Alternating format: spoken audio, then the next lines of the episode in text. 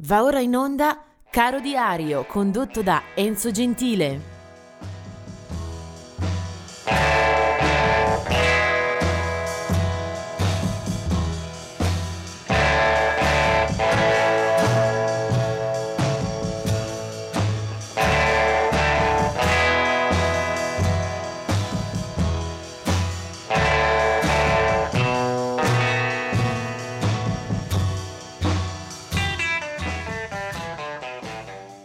Oggi è il 17 giugno ed è una strana giornata per eh, il caro diario perché apro eh, le pagine del calendario e trovo non molti nomi, neanche troppo eh, noti, troppo famosi, eh, troppo di successo. Sono eh, artisti che un po' appartengono alle nicchie eh, forse fatta eccezione per Barry Manilow, eh, che è un cantante melodico, molto leggero, molto suono ben pensante, nasce nel 1943.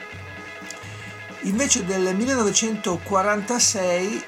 nasce in Libano, cresce in eh, Francia, poi eh, si afferma professionalmente parlando proprio in Italia è il caso di Patrick Sampson, questo è naturalmente il suo nome d'arte, è un cantante che dalla metà degli anni 60 con il suo Patrick Sampson Set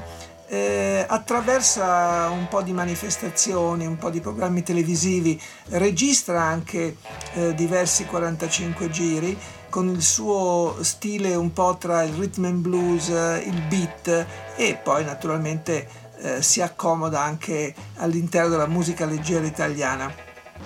C'è un pezzo soprattutto che potremmo ricordare, Soli si muore, che in origine era stato fatto da Tommy, Sean, Tommy James and the Shondells. È una bella versione quella di eh, Patrick Sampson da quella Crimson and Clover che ebbe eh, nel 69-70 un successo clamoroso a tutte le latitudini. Del 1947 è Greg Rowley che incontreremo inizialmente eh, molto giovane nella prima edizione dei Santana e poi fonderà i Journey, un gruppo eh, rock eh, con un, eh, buon, un buono spessore di popolarità. Del 1949 invece è il personaggio forse più interessante, Snake Finger, eh, Snake Finger eh, viene legato molto spesso alla storia del, di certo rock eh, d'avanguardia su un fronte anglo-americano, lui è di nascita inglese, eh, però sicuramente lo incontriamo, si chiama Philip Charles Littman, eh, in tantissime produzioni eh, con molte collaborazioni e spesso il suo nome, eh, la sua musica, il suo stile chitarristico viene associato a un gruppo come quello dei Residents, eh, formazione eh, americana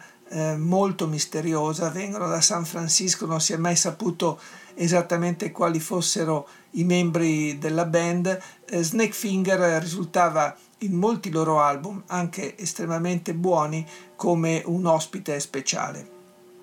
Eh, Snake Finger eh, poi ci lascerà il primo luglio 1987, era invece nato nel 1949.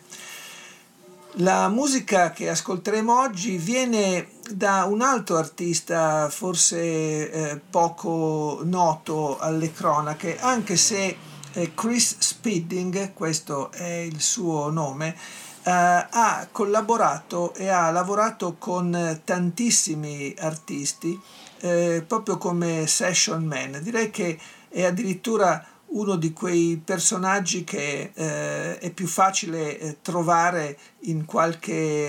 eh, disco di successo dagli anni 70 in poi. Eh, ha suonato con Paul McCartney, con i Roxy Music,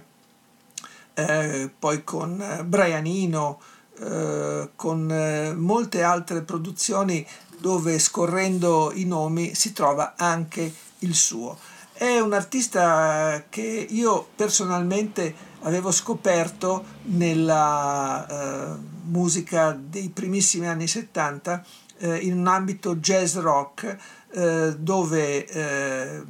Chris Spedding eh, la faceva da protagonista. In particolare me lo ricordo molto volentieri in questi Nucleus, un gruppo del 1970, quello è il loro esordio, eh, molto molto intrigante nello stile tra il progressive, il jazz rock, eh, qualche cosa anche di psichedelico. Il leader, colui che l'aveva fondata, chiama, la formazione si chiamava Ian Carr, eh, che era un trombettista ma anche un uh, musicista uh, totale e soprattutto un critico, uh, un autore di libri e saggi, ad esempio molto importanti su Miles Davis. Bene, eh, i Nucleus eh, fanno il loro esordio nel 1970 con un album eh, che ricordo eh, mi stupì e mi colpì tantissimo. Si chiamava Elastic Rock e ascoltiamo un pezzo che porta la firma di un po' di tutti i componenti, anche di Chris Spedding, e si chiama Hurt Mother.